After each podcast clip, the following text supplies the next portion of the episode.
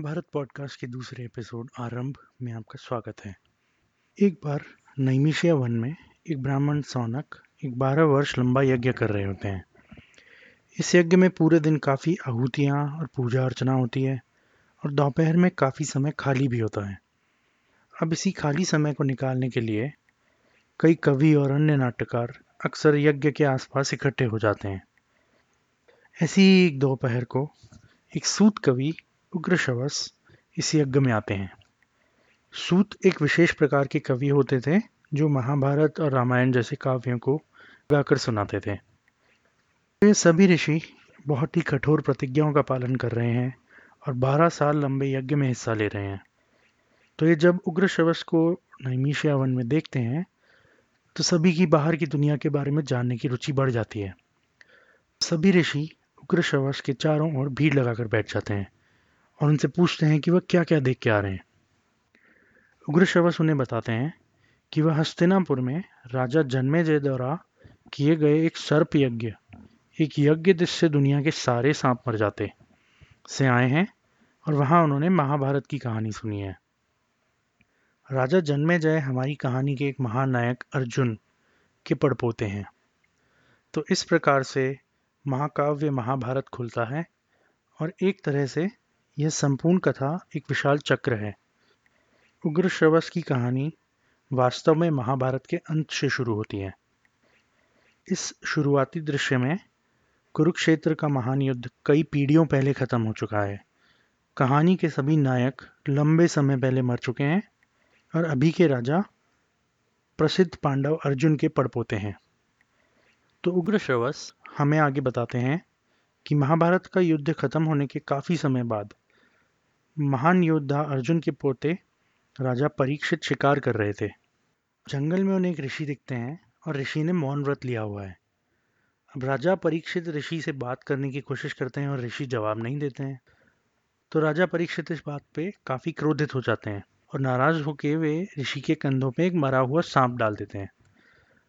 अब ऋषि के बेटे को जब इसके बारे में पता चलता है तो वे राजा को श्राप देते हैं कि आप सांप के डसने से मरेंगे। अब एक पवित्र व्यक्ति द्वारा दिया गया श्राप छोटी बात तो है नहीं। तो राजा परीक्षित के दिल में सांपों का डर एकदम घर कर जाता है और वो हमेशा सांपों को मारते रहते हैं और उनसे दूर रहते हैं। इसी दौरान सांपों के सम्राट तक्षक इस श्राप को पूरा करने की तैयारी करते हैं। वे राजा को दिए गए एक सेब में कीड़े के रूप में खुद को छुपा लेते हैं। अब राजा इस कीड़े को देखते हैं तो कीड़े का मज़ाक उड़ाते हैं। और गर्दन दिखा के बोलते हैं कि ये इतना छोटा कीड़ा मुझे क्या काटेगा? अब कीड़े रूपी सम्राट तक्षक को इससे बढ़िया मौका तो और क्या मिलेगा? तो वो बिल्कुल समय बर्बाद नहीं करते, वापस सर्प रूप में आते हैं और राजा को काट लेते हैं और राजा परीक्षित मर जाते हैं। अब इसी कारण परीक्षित के बेटे जन्मे जय सांपों से जोरदार नफरत करने लगते हैं। आखिरकार जन्मे जय एक बहुत बड़े सांप यज्ञ की व्यवस्था करते हैं और सभी सांपों को यज्ञ में फेंक कर मार डालने की कोशिश करते हैं। अब इस यज्ञ में सभी सांप तो मर जाते तो इसीलिए ऋषि व्यास जन्मे जय के सामने प्रकट होके उन्हें ये यज्ञ करने से रोक देते हैं। अब जन्मे जय यज्ञ रोक तो देते हैं, लेकिन इसके बदले में वो ऋषि व्यास से पूछते हैं कि उन्हें उनके पूर्वजों, यानी कुरुवंश की कहानी ऋषि व्यास उन्हें सुनाएँ और बताएँ कि महाभारत का युद्ध क्यों हुआ था। तो राजा के अनुरोध के बाद ऋषि व्यास अपने छात्र वेंच पायन को महाभारत की कहानी को पढ़ने के लिए कहते हैं। अब इसके आगे कहानी वेंच पायन के द्वारा पढ़ी जाती है। चूँकि ये सारी घटनाएँ वास्तव में महाभारत के युद्ध के खत्म होने के बाद शुरू होती हैं, इसीलिए इस घटना के अंत में हमें देखना होगा कि कहानी को पहली बार कैसे बताया गया था। महाभारत के इतना लंबा होने का कारण यह भी है कि यह हमेशा चीज़ों के स्रोत से संबंधित रहती है।